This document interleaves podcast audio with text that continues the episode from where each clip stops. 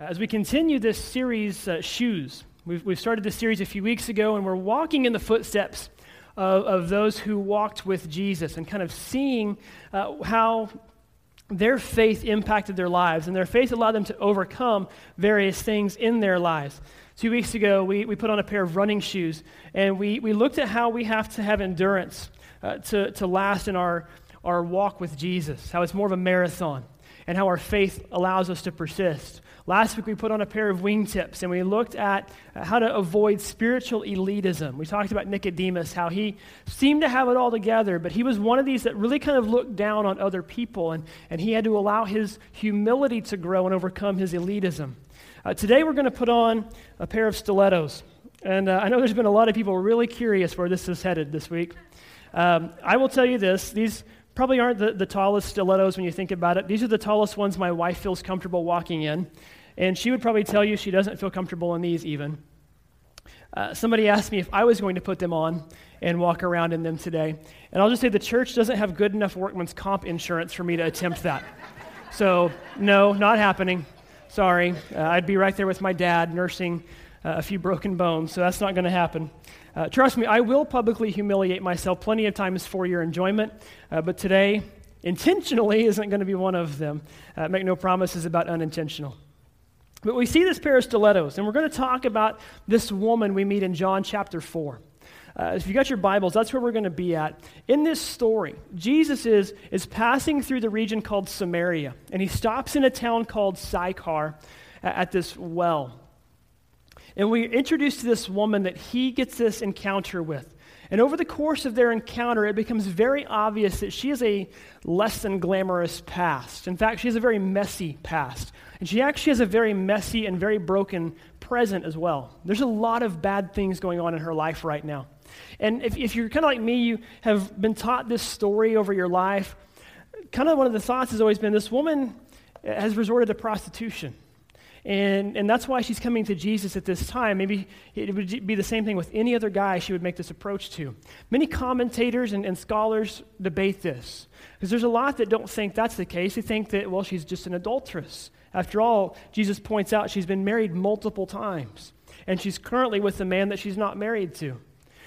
But a third option, too, that some commentators throw out there is that it's neither of the first two, but rather she's simply the victim of a broken system that's abusive towards women. See, in this system, women ranked so low, they had no say in anything. So once a marriage happened, a woman was stuck in it regardless. A man could divorce pretty easily. So maybe she's been the victim of that, and she's been tossed aside multiple times and that's led her to where she is today.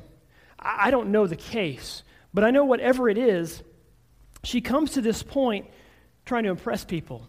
So maybe she's overdressed for the occasion. Maybe she's uh, got a little too much makeup on and she's trying to, to hide everything in her past.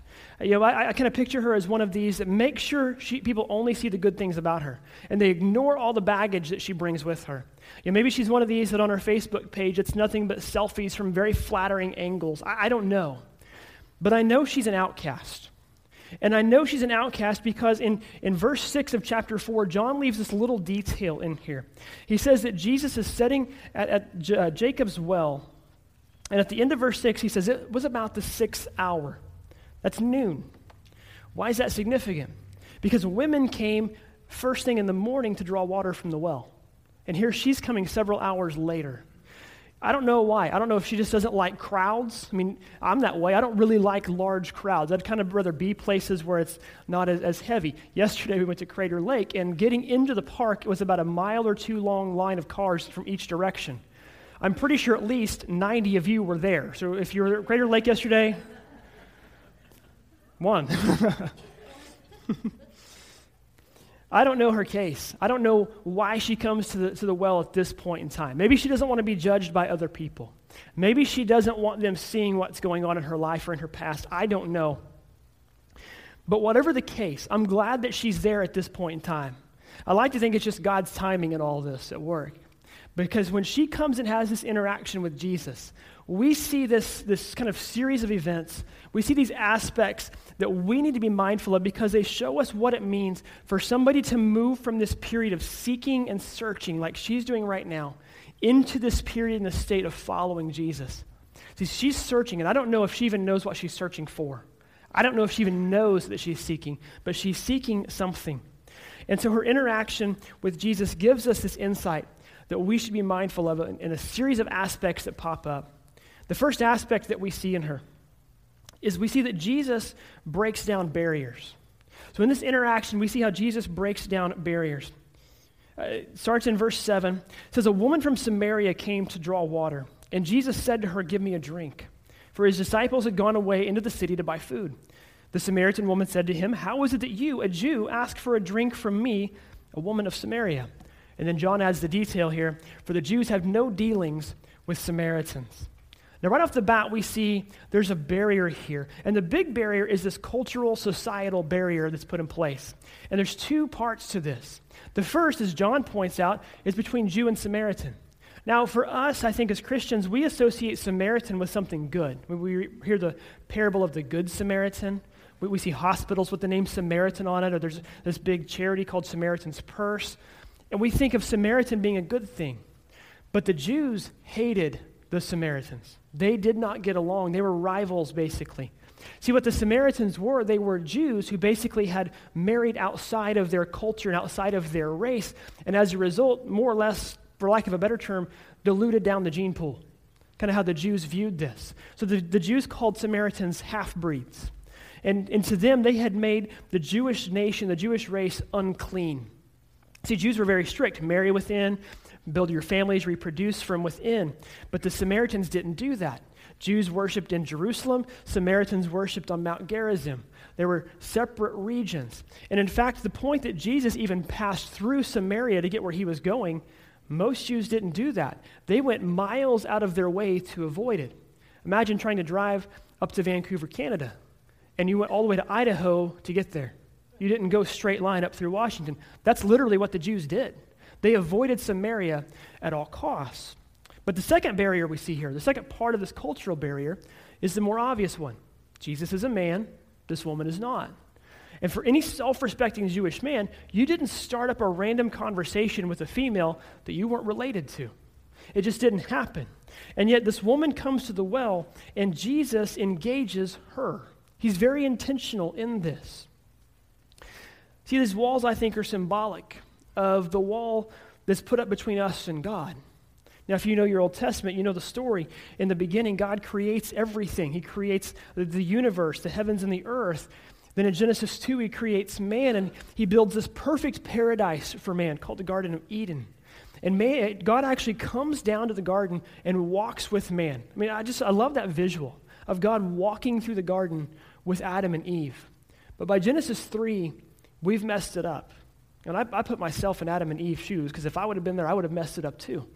But we messed it up. And, and we create such a, a divide between us and God that He actually kicks us out of the garden and builds a wall.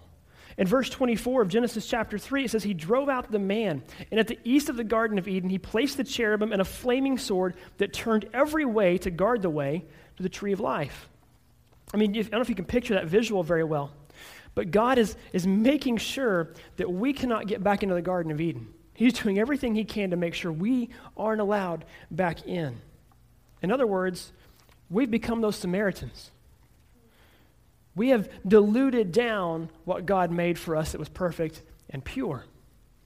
But symbolism aside, we still have barriers today in our culture, in our society.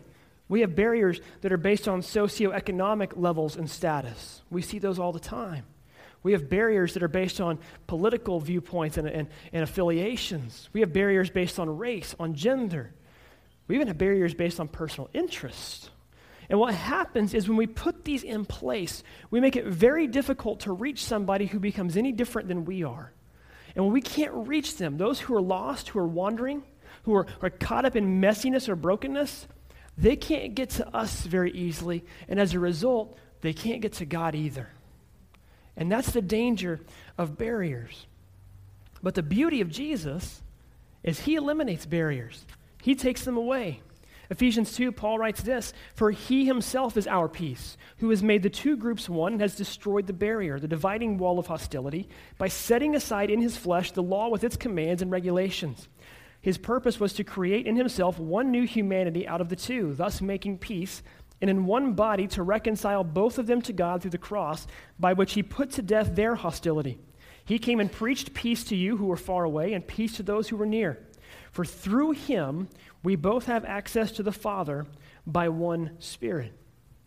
Now, Paul's writing literally here about Jew and Gentile. That's why he says the two becoming one. But that relates to us as well, too.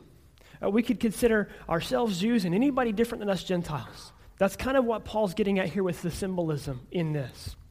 There's no longer that barrier between us and God. That angel with the flaming sword has been replaced by Jesus. There's a new gateway to God. But at the same time, we still put barriers up today. We still, even though Jesus is tearing them down, we still put them up. And maybe it's not us personally putting them up, but we're helping to maintain those walls that go up. And, and we see this. And, and the thing I love about this church, thing I've, I've heard about this church from a year ago before I ever even came out here, was this church loves people. That's what Tom told me in the very first conversation I had with him last summer. This church loves people, and I've seen nothing to dispute that. Every week I'm here, I see that in action. But even still, we have to be very careful that we don't start profiling people when they walk through our doors, because that's easy to do. That's very human of us to do. And what do I mean by that? We may not see anybody walk through the door wearing a pair of stilettos overdressed for the occasion. But we have to make sure that we're not just eyeballing people and say, well, I know that person's a believer. I'm going to go love them. Because that's not how Jesus operated. Again, maybe nobody walks through here literally wearing these shoes. What if somebody walks through that door and their t shirt has a marijuana leaf on it? What if somebody walks through that door and they're questioning everything and kind of being standoffish? What if somebody walks through that door and they're holding hands with someone of the same sex? What's our response? What's our initial view? What's our initial thought? I can tell you what Jesus' would have been. Jesus went to them immediately. The thing about Jesus that's so cool is Jesus went right to them. He met them where they were, and that's what upset the elite, those people like Nicodemus last week. In fact, in one such instance, he does this with a man named Levi. He becomes Matthew, one of the disciples. He was a tax collector, he was a hated sinner. And Jesus goes to him and he meets him where he is, and that upsets those elite uh, religious types. And they accuse Jesus of just becoming a sinner. And I love what Jesus says down here. He says, Healthy people don't need a doctor, sick people do. See, what Jesus is getting at is if everybody in the world was healthy, we don't need hospitals. We don't have police department and military because our world is safe and everybody gets along. That's the purpose of a Savior. See, Jesus, I love this. He didn't go to people and make them fill out a membership application. He didn't make them say, Well, give me this and I'll get back with you when I make my decision. He met them where they were. And the best part about it, he met them where they were and then he pointed them to God. Uh, we, talk, we, we, read this in the writings of Paul that, that Jesus gets down and basically meets us while we were still sinners and died for us. Heard this quote, and I don't remember who said it, but I love this quote. If you're lost, if you're messy, it, wherever you are in life, or if you've been a Christian for years, wherever you are, Jesus loves you just as you are, but he loves you too much to leave you that way. So he would go get elbow deep in the mire and in the muck and in the dirtiness with these sinners. And I loved it because he, he always brought them towards God. He didn't leave them in their sin, he brought them closer to God. And that's the first aspect in this interchange we see from moving from a place of seeking and searching to a place of following is that Jesus breaks down barriers. But the second aspect we see here is that to move from seeking and searching to following, you can't understand who Jesus really is until you get close to him.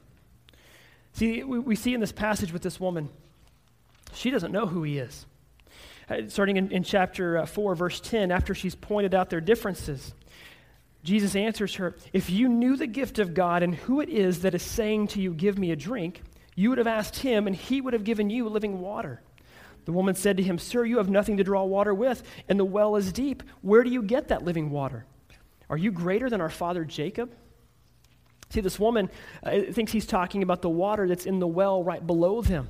He's talking about eternal life. You, you pick up more and more on that as you read the next few verses. He's speaking figuratively, she's thinking literally. And that's, that's not uncommon. We see that time and time again with Jesus when it comes to the Gospels. That's why he often tells a parable and then has to turn around and explain the parable because people don't understand what he's talking about here. But she has no clue who he is. And yet, I think if we were there in Jesus' shoes that day, if, if we were the one giving this woman this challenge and, and she replied that back to us, we'd probably roll our eyes and laugh a little bit. Like, seriously, you don't get it? I mean, come on, it's, don't, think a little bit. You know, we, that's how we would be because that's how we are now. See, I think too often we, we kind of judge the way others respond and the way others understand and the way others act and do based on what we assume they should know about Jesus. But we assume they know as much about Jesus as we do. And that's the struggle here. In fact, I'll take that a step further and say that someone's inability to act like Jesus likely stems from the fact they know very little about Jesus. Uh, Jennifer and I have been married almost eight years. Excuse me, it'll be eight years next month. We dated for uh, about a year uh, before we were married. We had known each other for a long time, about 10 years or so, all the way back to high school. But if you've been married, you kind of know how this works. At some point in our, our relationship of, of being friends, we got to a point where we thought, uh, we could date each other. And then at some point of, of dating, we got to this, this point of understanding each other enough and, and knowing enough about each other that we fell in love. And then at some point, it, you, you see how this is going, we decided to get married. But you know how it works if you've been married. Even at that point, your, your wedding day and those next few days after, you really don't know that much about this person. Now, maybe you know each other's personalities, you know kind of how each other might like certain things or dislike certain things, but until you've actually lived with that person day in and day out, you don't necessarily know how they'll react to everything. You don't necessarily know how to anticipate what they're going to do. And so, day after day, as we've been married, we've gotten a better understanding for each other. We're not perfect at it, obviously. If we did, we probably would, would not have any disputes ever. But we understand each other well enough to kind of know what each other will want and not want and how we'll react to certain things. And that's only happened because we spend time together. And even if we're apart, like this past week when I was, was on the road, we're talking every day. We're on the phone, we're on FaceTime, whatever. We're, we're, we're in communication with each other. And our relationship with Jesus is the exact same way. The only way that we get to know more about Jesus is by being with him. In fact, we can't possibly know enough about Jesus to understand who he really is until we spend time with Jesus. Uh, those who are lost and don't know the way, uh, sometimes we just assume they should. But the reason they don't know who Jesus is is because they haven't been with him. And as the church, we need to be mindful of this and be careful not to judge somebody based on the standards that we have for ourselves because they know nothing about them. But I think a bigger danger with this, with failing to really understand and know who Jesus is, is the danger and the temptation to kind of personalize Jesus. In fact, I heard uh, this quote a long time ago, and I've heard it so many times. I don't even remember who originally said it. It's been attributed to so many prominent names. But this quote says God created man in his image, and we return the favor. And we see this. We, we make a cut and paste Jesus. We pick the parts of Jesus that we like the best, and that's what we cling to, and that's what we follow. But Jesus gave a very strict warning about this in Matthew chapter 7. Near the end of the Sermon on the Mount, he's talking about dealing with false prophets. And he says this in verse 21 Not everyone who says to me, Lord, Lord, will enter the kingdom of heaven, but the one who does the will of my Father who is in heaven. On that day, many will say to me, Lord, Lord, did we not prophesy in your name and cast out demons in your name and do many mighty works in your name? And verse 23 breaks my heart. Because Jesus says, And then I will declare to them, I never knew you. Depart from me, you workers of lawlessness. See, I think when it comes to this statement, He's talking again with false prophets in mind, but it goes to all of us who follow Jesus. Jesus is saying, in other words, if you're going to enter into a relationship with me, if you're going to follow me, it has to be all the way. And we see the story uh, in, in the Gospels about the rich young ruler who couldn't let go of what he had. he couldn't, he couldn't just jump into that deep end. He wanted to kind of keep one foot on both. And Jesus says, no. You can't follow Jesus lightly or flippantly. It's all or nothing with Jesus. Now go back to this story in John 4. This woman here is clueless. But I mean, she's not, not dumb. If you read her story and you really pick this out, she's pretty astute. She knows what's going on. And particularly, she knows the Samaritan way of life. Now, she doesn't know much about the Jewish way of life, but you can't fault her for that. But most women weren't allowed to really even understand these things, and she does. So she understands what's going on. And what she gets out of this is just like Nicodemus did, she gets challenging response after challenging response from Jesus. And it just about an eye. Jesus lays out her entire past for her, tells her what she's done and what she's doing, and she doesn't blink. Doesn't scare her off. She embraces that challenge. And then he even drops the bombshell that he says, I'm the Christ. I'm the one you're talking about. And she just takes it in stride. She allows her understanding to be opened up and stretched and challenged. We see that last week with Nicodemus. He was the same way. He, he followed Jesus because he allowed his knowledge and understanding of Jesus to be stretched because he bought in and he liked what he heard and he allowed his faith to grow that. So, the second aspect you have to be mindful of is you cannot understand who Jesus is until you spend time with him. The third aspect, to move from this period of searching and seeking to following, is that to follow Jesus, you have to put your past behind. I like the movie The Lion King. And I love the line kind of halfway through, and right around the Hakuna Matata scene, little Simba has run away from his, his past, and Pumbaa the warthog says, You got to leave your behind past you. Yeah, he gets his words flipped.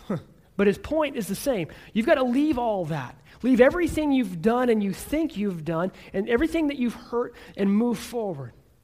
Because that's where Jesus is. We sang the song earlier, future and past, and love what Lewis said. Who you were doesn't determine who you're going to be.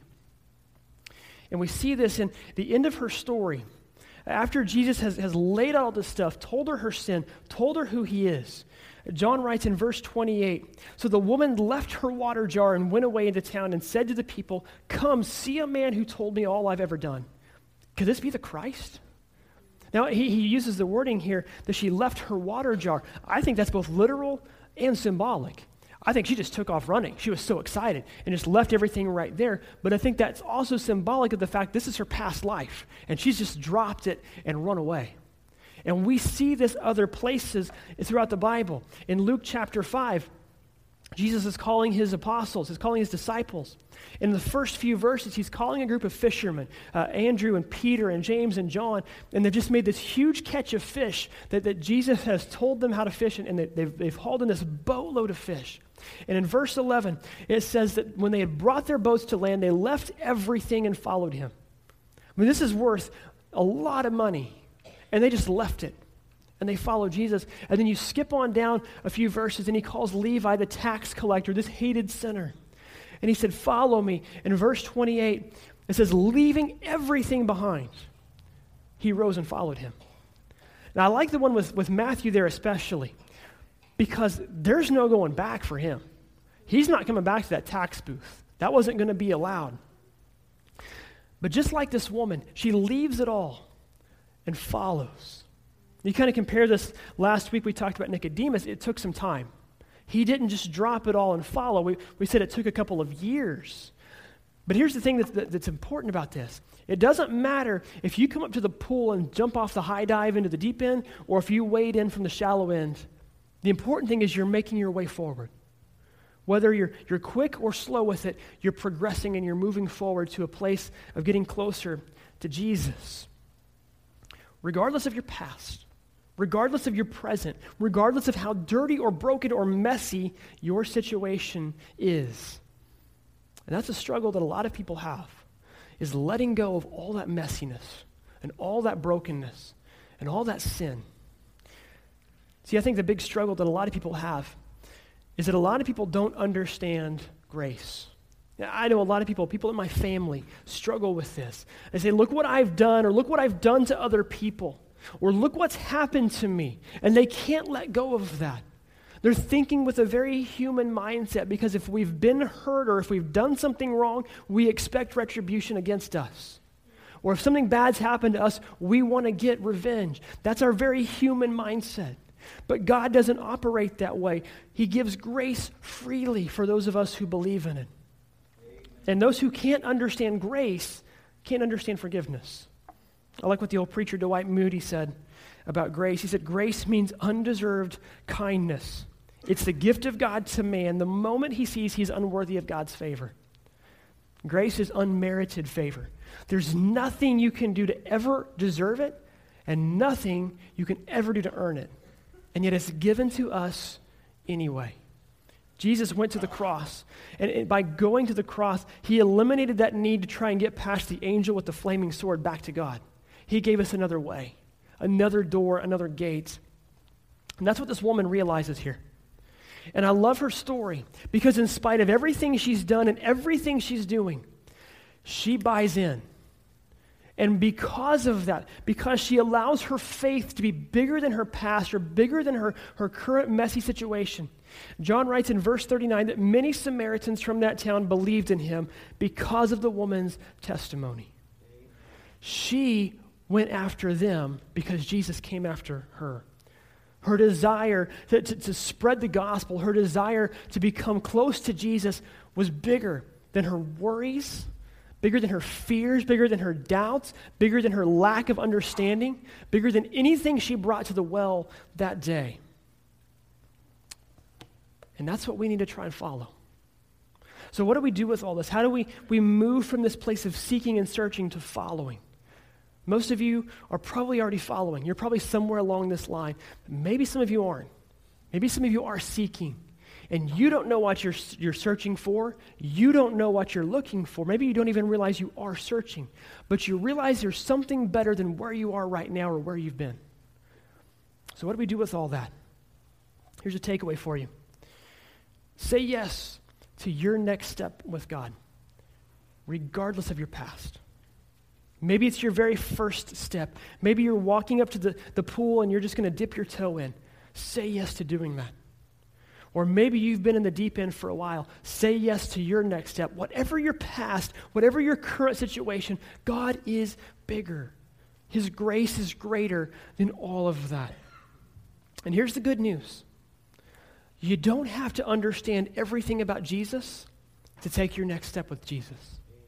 Jesus wants you to belong to Him, to His church, he wants you to come through here, whatever your situation and state, and you belong, you believe. And then as you come together with the church, it's our responsibility to help you understand more. Because what Jesus is pointing out to this woman here, and, and kind of what we've learned through the story is the more you understand Jesus, then the more you'll start acting like Jesus. And the more you act like Jesus, the more you start to look like him. But that doesn't start day one. It, it doesn't happen day one. I beg your pardon. It starts that way, and the ball starts rolling forward. So allow your faith to overcome your past. Allow your faith to overcome your messiness, whatever your current situation. Learn to leave it behind. Learn to focus on God and move forward. Let's pray. Father, we are, are so thankful for this example, God, the, the knowledge that regardless of what we've done or where we are, you're still there with us and you're still calling to us.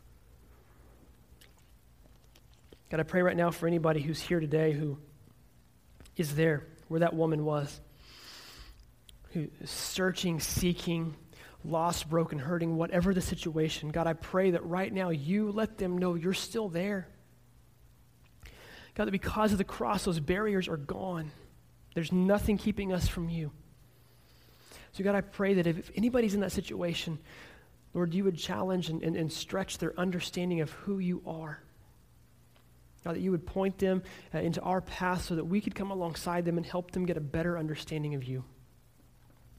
God, I pray anybody struggling with this concept of grace or forgiveness and, and says, I'm not good enough or I don't deserve this, you remind them it's yours anyway. And you remind them that you gave it to us freely, and all we have to do is embrace it and believe it. God, I just pray for this body, this incredible group of people here today. Lord, that you would speak to hearts and minds. You would open hearts and minds. God, I ask that whatever our next step we need to take, we could do it with boldness and courage, just like this woman did. We would focus forward and not back. We pray in Jesus' name. Amen.